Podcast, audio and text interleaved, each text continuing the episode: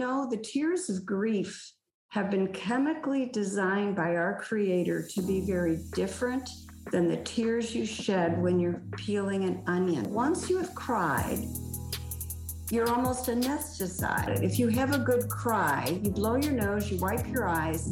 What do you generally say? I feel better.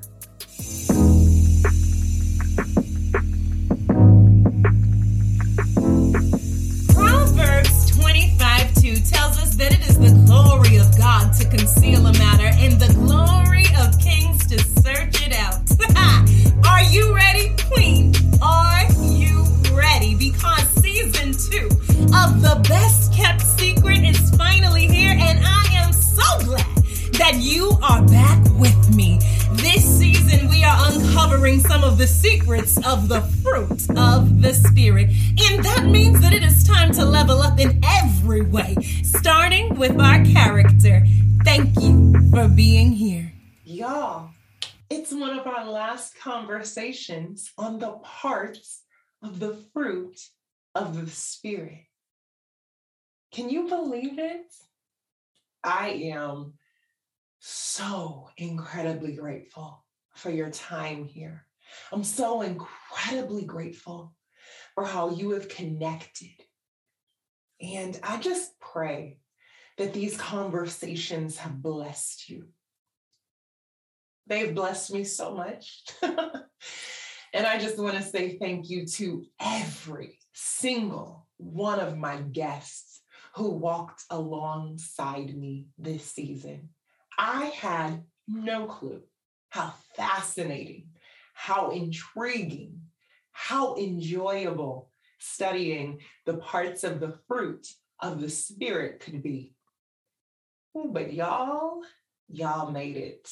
Y'all made it so much more enjoyable. And I'm grateful today. I hope that you are preparing to have a beautiful Christmas. However, if you are struggling in any way, I want you to know that this podcast episode is going to support you in that area. I'm not sure if you have lost a loved one, if you are walking through a season in the valley in this moment, or if you simply know someone who is. But regardless of where you are, where your family is, or those whom you're in relationship with, when we emerge from this conversation, you will be more equipped to recognize God's grace and his gentleness in each and every one of our lives than before. I have two beautiful guests that have just opened their hearts and poured themselves out. And we're going to get into this conversation. As you know, gentleness is not one of those parts of the fruit that comes easy to me. I'm just so grateful that God reveals and exposes those areas of growth that we have. And then he brings others alongside us to help us. This, this is one of those moments. In preparation for this podcast episode, I started reading a book called A Gentle Answer by Scott Sauls, which I referenced on the last podcast with Vanessa Hartzell. And it really has blessed my life in so many ways than one. Scott teaches us how to be gentle in a culture that is just promoting cancel culture and new ways that I don't know we've ever seen before. But he encourages us with so many different parts. I love how he talks about gentleness, the need for it, and how it shows up in our lives. But I also love the fact that he does teach us how to have righteous anger and how to allow that to complement our gentleness. In his book, Scott talks about how gentleness costs. And I don't always know that we recognize that. He talked about how gentleness costed Jesus everything. that he literally submitted and surrendered his life before others so that they could talk about him, so that they could persecute him, so that they could kill him. And it may feel as if our pride is dying when we choose gentleness. It may feel as if our reputation isn't one as a strong, powerful person, but it's one that sometimes others characterize as weak because it takes incredible strength to show gentleness and allow it to move you to lay everything else down. To lay your pride down, to lay your need to be right down, to lay the opportunity you have for that comeback and that clap back. It costs all of that. It's my hope that you'll check out Scott Sauls' book, but that you won't stop there because my today have written a beautiful book that is going to lead you into the presence of God and his feet as you cast your cares before him in new ways. Let's get into this conversation. You have heard speaker after speaker after speaker share that they're either struggling with gentleness or patience. And so often those are connected. April, how are you today? Hey, good morning. I am well. I'm super excited to be here today. Me too, me too. And Marilyn, how are you today? I'm doing great, and I appreciate the opportunity to be here too. Thank you for having us. Yes, yes. So I am excited to talk about your book, to really just lean into this subject. And I am your student today. Um, so I'm really looking forward to learning from you. But my first question is what does gentleness mean to you? And does it come easily or not? Well, for me, I think gentleness is a way of just being kind and showing kindness. Um, and I hate to admit it does not come easy to me.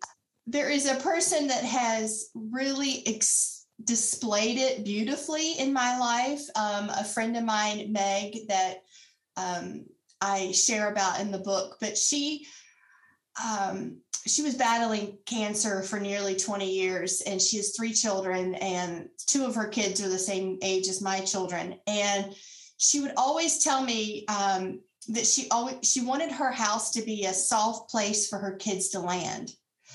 And i just remember thinking wow that that is remarkable. And so as i'm raising my own teenagers um, and there are opportunities opportunities is the you know code word here for when you really want to get upset and angry and throw the hammer down that i have to take a step back and think to myself what would meg do?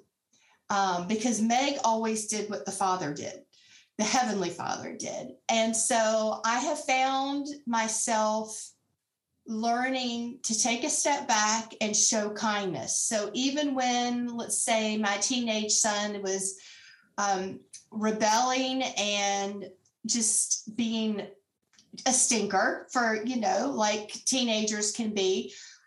And I was at the grocery store. It, I would just, you know what? I would pick up a pack of Twizzlers or Kit Kats or whatever their favorite little thing was and i would just put it on their pillow and with a little sticky note that said love mom or um, i would just do little little tokens even though they were driving me crazy um, little tokens of kindness um, to kind of break through that hard that hard facade of teenage life.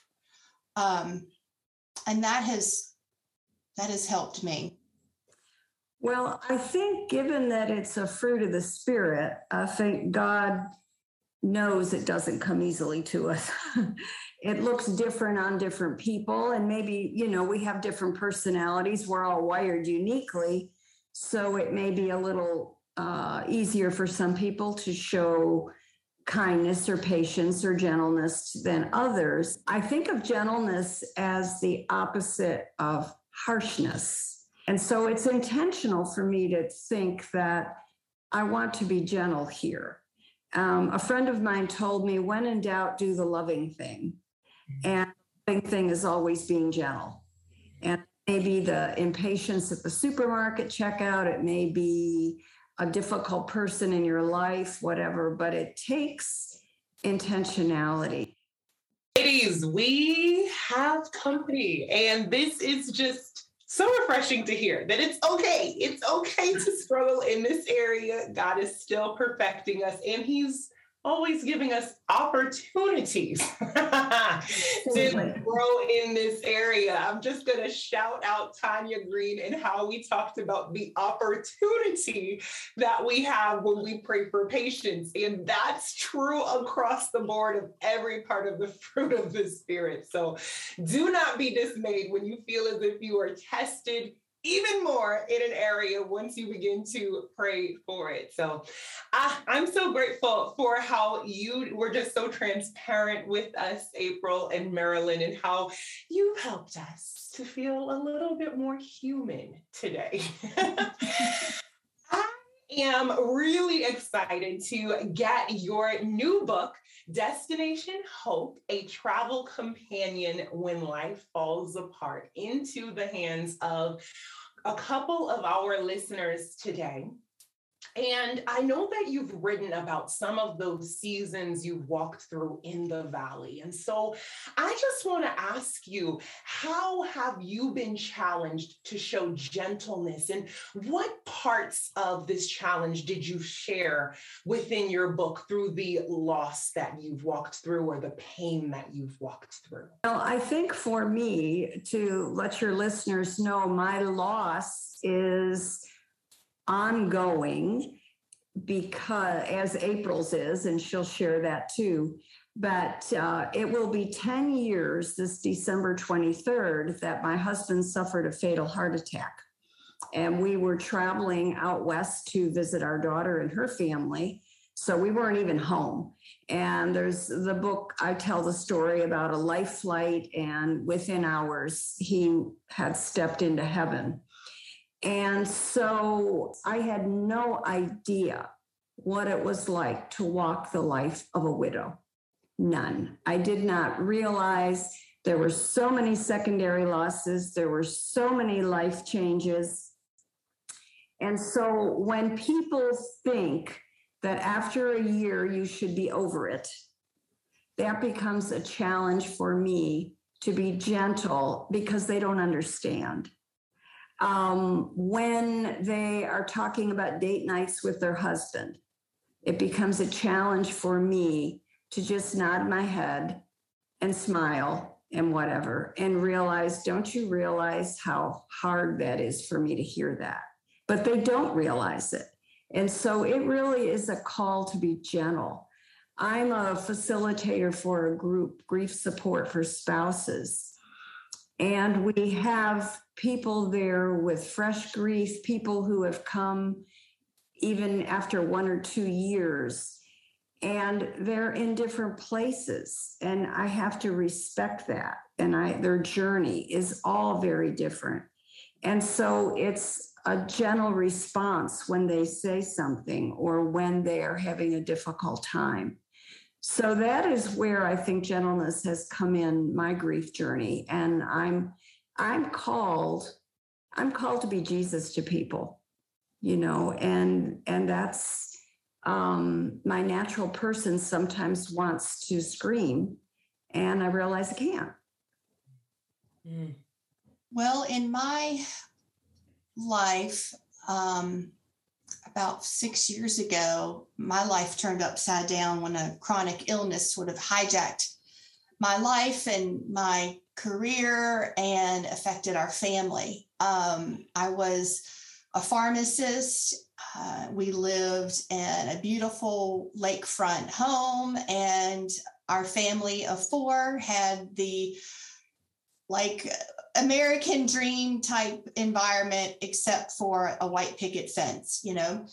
and uh, an, a rare illness had had attacked my body, but it took 13 months, so just over a year, for the doctors to even be able to figure out what was going on. And in that time frame, I was unable to work, and we had to um, we had to make decisions, and that decision included selling our home and moving from the house that we had lived in with our children for 15 years and downsizing and going to a single level perhaps wheelchair uh, wheelchair um, accessible not that i'm claiming that in my future but we have to be realistic. Um, home and uh, we changed neighborhood we changed towns schools um, churches the whole thing and so our life was just turned upside down. I um, went from being um, a pharmacist with a nice salary to being at home and being a full time patient. And the financial side effects of that was enormous, and the um, the mental side effects of that was equally um, difficult for me. I really struggled with my identity because I had spent so I'd spent eight years in college. And if I'm not a pharmacist, then who am I? Even though I attended church and had been in church since utero, you know, who who am I if I'm not who what I do? And so it's been a struggle and an exploration of digging into God's word and seeking his face, um, and for God to just remind me that uh, he is our good, good father, and I'm his daughter, and I need to be kind and gentle to myself in this time period while he is going to figure it out. Um, when we ended up finding this home, we pulled into the driveway and the house number is 2911. And before we even stepped out onto the driveway, it was like the Holy Spirit was like, whew. And as soon as I saw 2911, boom, Jeremiah 29 11 downloaded into my brain. For I know the plans I have for you, says the Lord plans for hope and to prosper you, and plans for a future and not to harm you. And I just looked at my husband and I said, This is the house. And he said, Well, we haven't even gotten out yet. I said, Trust me, this is the one. And of course, it, it was the one. And so for me, I've been challenged to show gentleness in my life for myself as I'm walking through a life that's been turned upside down. Um, as a believer who is a full time patient now, uh, I used to be a full time pharmacist, and now I'm a full time patient um, managing a rare chronic illness. And meanwhile, I still have um, two teenagers and an opportunity to uh, write and and share of what God's teaching me um, to others. And so for me, the gentleness has been for myself. And I don't mean for that to sound selfish, but it has been a very challenging past six years. And the gentleness that God has been showing me and teaching me um, has then allowed me to turn around and show that same gentleness um, as Marilyn talked about to the person at the grocery store. God has used my chronic illness to teach me gentleness for myself and for others. Hmm. Thank you, ladies, so much for just uh, bringing us into those uh, areas of loss and pain in your life as we, you know, emerge from this pandemic. I know that there are so many of us that have stories of pain and loss and it's really encouraging to, you know, just hear someone else's perspective and how he still called us, to your point, Marilyn, to be Jesus to others in this hurting world. I um I am stricken by how we can say things um, just in passing or in joking ways that mm-hmm. truly do cause others pain. And I've been open about my struggle with infertility in this season. And this holiday season, it's hit me just so much harder than in others simply because of the treatments that I've been through and the hope that I had and the fact mm-hmm. that we're here at another, you know, Christmas again without children. And I turned on a YouTube channel from two podcasters that I just admire and continue to admire immensely. But to hear them laugh and joke about how their Instagram numbers would increase if they were to decide to have another child when I was really looking for respite and some hope in this area was just hard. You know, to hear someone even just equate having children with Instagram numbers was hard.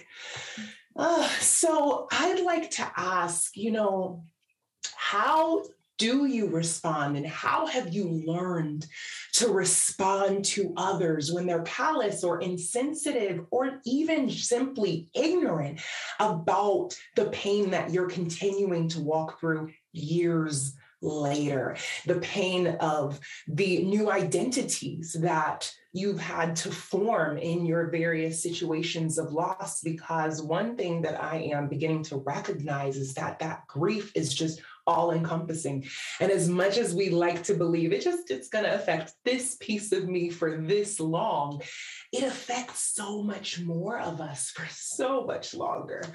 Uh, than we might expect. So, how have you been challenged and uh, how have you been encouraged even to show gentleness to those that haven't been kind or gentle to you? I remember when I uh, was, I had just been diagnosed. So it was, you know, like I said, I had to go through 13 months and I had been on the prayer list at church for a long time.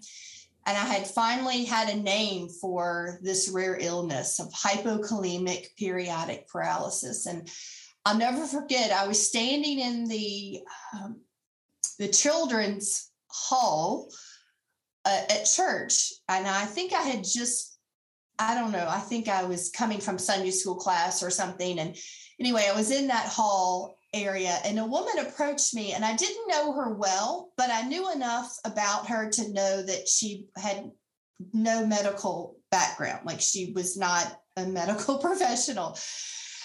And she looked at me and she said, You know, how are you feeling? And I said, Well, you know, um, every day you know at the moment i feel okay but you know it changes throughout the day. And and i just kind of said it like that and she goes well you know your illness i've never heard of it before. Are you sure it's even real? And girl you want to talk about some gentleness let's talk about some self control because it took every ounce of self control that the Holy Spirit had given me not to choke her right there in the children's wing. And I just stood there and I smiled like my fake permanent, I'm going to hurt you smile. and I said to her, Well, that's why they call it rare and and so i had alluded to her that it was only like one out of a hundred thousand people that have this illness. And so in the town in the city that we live in it's about a hundred thousand people. And i said so i'm the one in our whole city that has this. And she's like well i've never heard of it before. And um and so we go from I go from people like that who question even whether or not I'm making something up or if it's real because they've never heard of it before to others that are um, that, that would say I, I, I can't imagine what you're going through. And so there's a a, a range of that. Um, and I just have to I've learned to have to recognize that people don't realize how cruel or um, unintentionally callous the words they say come, you know, feel to to those of us on the receiving end of it. And I don't think it's intentional. Like I really don't think her mm-hmm. word of saying that was intentional, but man, it I have to say, I was a hot mess about that for several days. And I just had to take it to the throne because I was like, Lord, what are you doing here? Um, and, um, but there are going to be people that, that don't understand. But that's why it's important to find yourself a good prayer group, a good circle of, um, of praying warriors and also other people support groups of other people who are walking in that same um, in that same path. You know the book we have an excerpt there that's called beware of falling rocks where we say rocks can be very decorative in your garden but they can also fall right on your head. And we use that analogy when we talk about words and one specific experience that I had uh, was at a luncheon when um, people were, uh, I was brand new to the area. And we were, were going around the table, and people wanted to know if we were married. And I said, I'm widowed. And I didn't want to turn the whole conversation into the experience. And uh, they asked me what happened. And I said, Well, he had a fatal heart attack. And one woman chimed in and said, Well, my husband had a heart attack two years ago and he's just fine now. And I thought, you know, and then she and she added an expression which I find annoying and God is so good. Well, you know, God is not good conditionally. God is good all the time. And he was good to me that night when the doctors came out and said, Your husband didn't make it. And he was good to her when he told her her husband did. And uh, I didn't say anything, I was quiet. Now, let me contrast that with another luncheon I was at. And this was a couple of years later, and women were taught. One woman was, um, they were moving into a new house, but they were in an apartment in the interim. And it was cramped, and she was trying to read. And her husband constantly came in to interrupt her. And she was explaining that. And she said, I finally told him, Can't you give me five minutes of peace and quiet? I want to read. And I looked up and I said, You know, I'd give anything to have my husband interrupt me. And so I think sometimes gentleness is kindness, but it can also be instructive. And we don't want to let someone, and I don't mean to let someone get away with something that we want to have the upper hand, but another ex- experience was I don't understand why um, that person is still crying after six months. And I said, Well, you know, the tears of grief have been chemically designed by our Creator to be very different than the tears you shed when you're peeling an onion. I said, those tears have a chemical that once you have cried, you're almost anesthetized. I said, think about it. If you have a good cry, you blow your nose, you wipe your eyes, what do you generally say? I feel better. And that's that's true. You do feel better momentarily. So crying has been designed by God. So that's what I mean about instructive instead of you could ignore it and say well the gentle thing might be just to ignore that comment no the gentle and the kind thing is to educate somebody mm-hmm. we have to we have to um, balance that and be in tune with who the person is what they've said what the situation is And is it necessary for me to say it? As you both were speaking, I was reminded of the verse I believe in First Peter 4 and 8, which says, Above all, love each other deeply because love covers a multitude of sins. And so when we remember that people are going to hurt us, although it's not always intentional, we can love deeply and that love can cover those areas of sin and hurt and pain. Um, but we also need to remember that it may be an opportunity for us to walk with them in that and teach them. I mm-hmm. am sorry for how people have responded. My goodness, um, my goodness, y'all, just because we don't understand it, because we've never been through it, because we've never heard of it, does not give us the right to discredit it.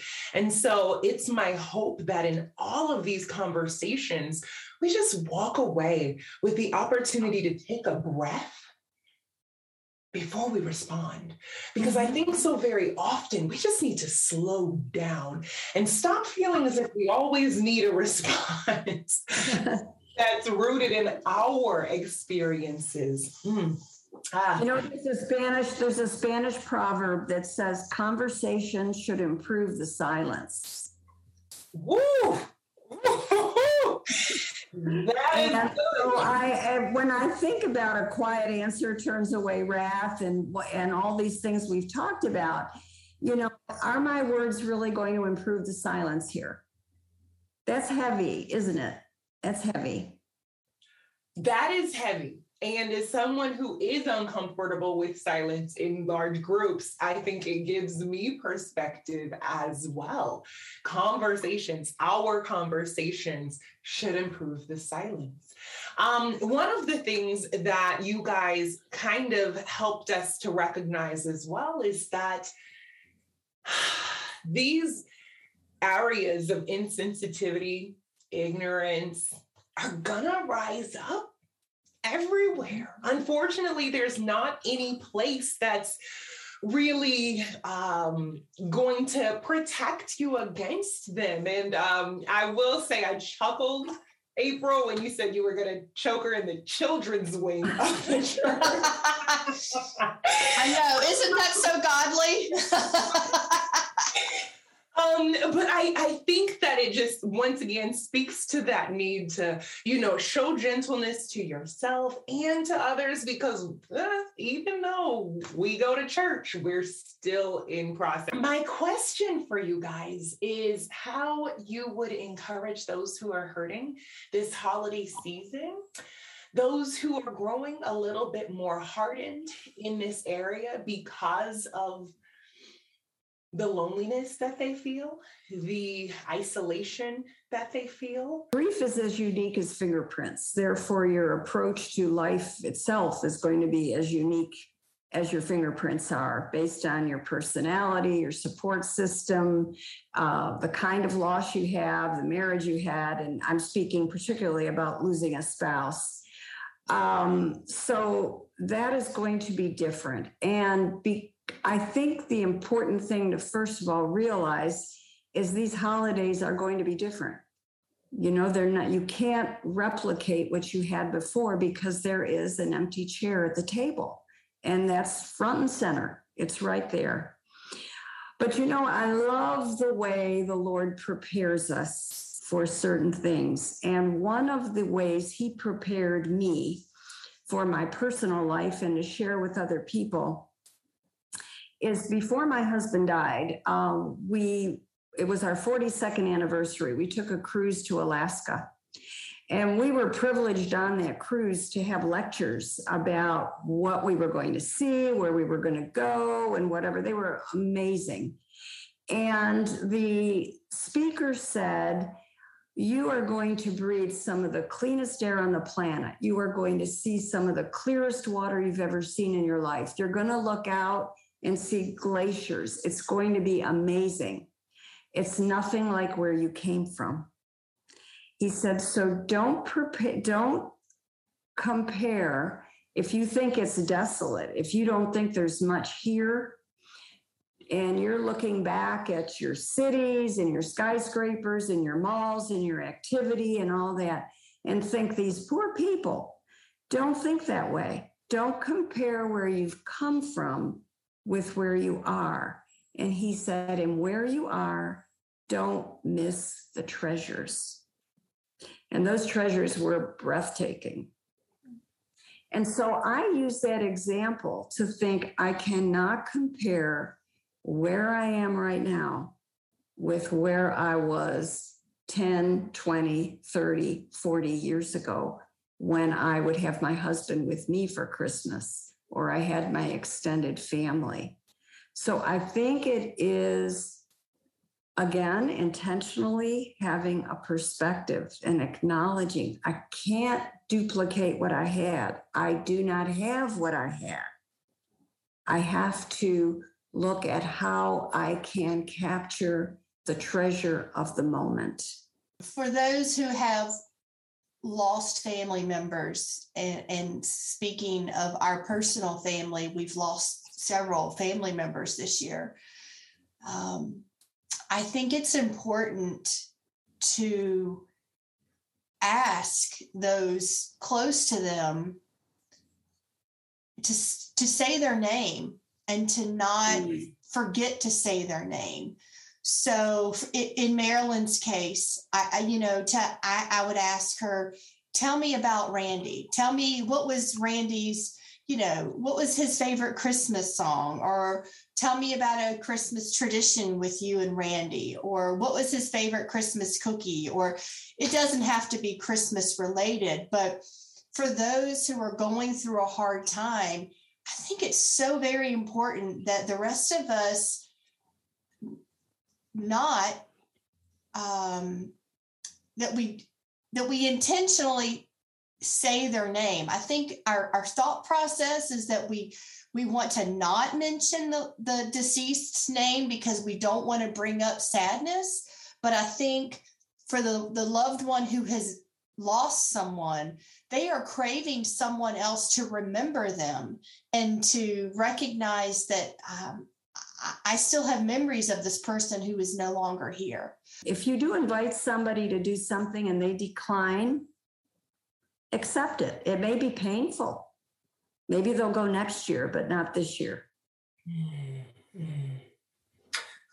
That is incredibly helpful. Um, and I appreciate how you guys have taught those of us that, you know, don't always know how to respond in a situation or how to be there, even though we have an intense desire to be there for someone uh, to show up and to remember their name, to remember that loved one's name, to check in on that one that's hurting for any number of reasons. Mm-hmm. Um, and I, I hear, I heard you guys kind of allude to, both of you allude to something a little earlier about the groups that you're in that support you in your need as well, among others that can also relate with what you're going through.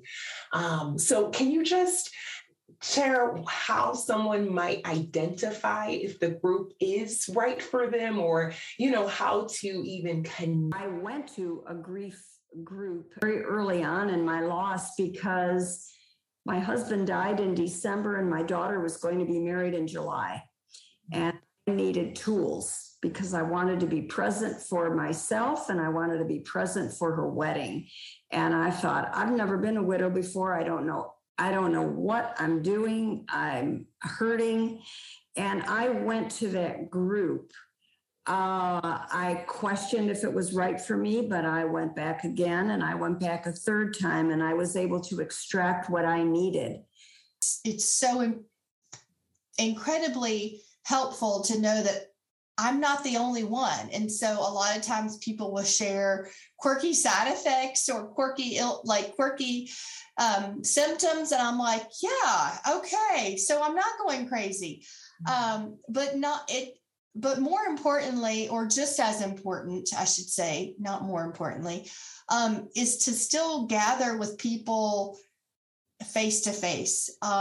So sometimes I, I have to choose, as Lysa TerKeurst wrote in her book, The Best Yes, I have to choose what's going to be the best yes for me for that week. And I have to schedule rest and, and, um, and those kind of things and set some boundaries for myself so I don't have a severe flare up.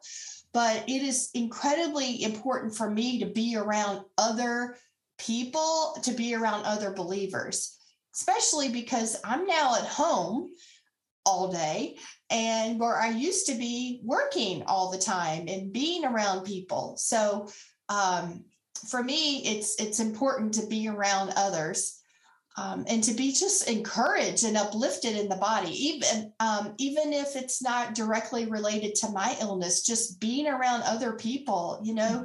Um, the Bible says that we should be mutually encouraged by each other's faith. That's in Romans 112, I think, but don't quote me on it. Yes. You are actually touching on something that we talked about with Vanessa Hartzell two weeks ago. And if you need help reconnecting to a church, I want to encourage you guys to go back and listen to that episode because there is life there. There's life in community. The Bible tells us not to stop meeting together for a reason. But um, I will say thank you guys for just kind of those those things to look for, those things to get connected to. And um, one of the things that I took from that is that if one work, if one group doesn't work out, that's okay. Don't dismiss all groups. Try another. And so uh, it really will, it really will help you become healthy. Again, I'm in a variety of groups. Y'all know this. um, so they're just, they're just beautiful. What's the one message you hope people take away from your book? I want people to know that they're not alone in whatever struggle they're going through, whatever hurt, heartache, um, whether it's the loss of health, illness, identity, um, that that you're not alone, and that um, Marilyn and I have we have uh, we're like trail guides who's already walked the path before you. We've kind of taken our machete and cleared the trail a little bit, gotten rid of some of the underbrush and and uh, um, and so we we want to come back and uh, just extend our hand out to others, particularly women, men too, but to other women and say, "Hey, come link arms with us, and we're going to walk through this together." I would say that uh, we represent two women who are still walking the path because our problems are not fixed, nor can they be really.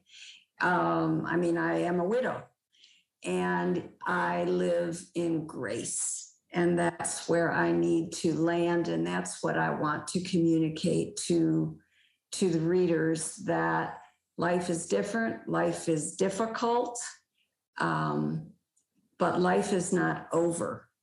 And even when you have met and a life altering experience, a major life interruption, you're in a waiting room for something that you really desire. And so it's a loss because you don't have what you want, that um, we walk in grace. And he says his grace is there for every moment. It has been such a beautiful time, and I'm so grateful that you've shared your wisdom. I'm so grateful that you've shared your insight and what you've learned through those seasons in the valley with us. They make us better in every way. Would one or both of you pray for the listener that is struggling in this space as we close? Yes. Dear Heavenly Father, I just lift up all of the listeners here today. And Lord, would you just fill their, um, would you just strengthen them and fill their heart with peace and comfort? would you remind them that whatever journey they are on, Lord, Heavenly Father, they are not alone in this. And Father, as we close out a year and begin to start a new year, would you just um, wrap your arms around them and comfort them like a, like a, uh, I just have this image of grandma's blanket, Lord. Would you just wrap it around them in comfort and just tenderly uh, and compassionately whisper to them that you are our Father, that you have the authority, you are sovereign, and that um, Heavenly Father, you it is all in your hands. Whatever whatever hardship is going through that we thank you that it is it is in there in your hands. And lord i just pray um, i thank you for liv and for her ministry. I thank you for the way that she just abundantly loves on people and women. And she just she just has this heart to serve. And Lord, I just pray that you would continue to bless her and put pour out your favor on her. In Jesus' name. Amen. Amen and amen. Wasn't that episode good?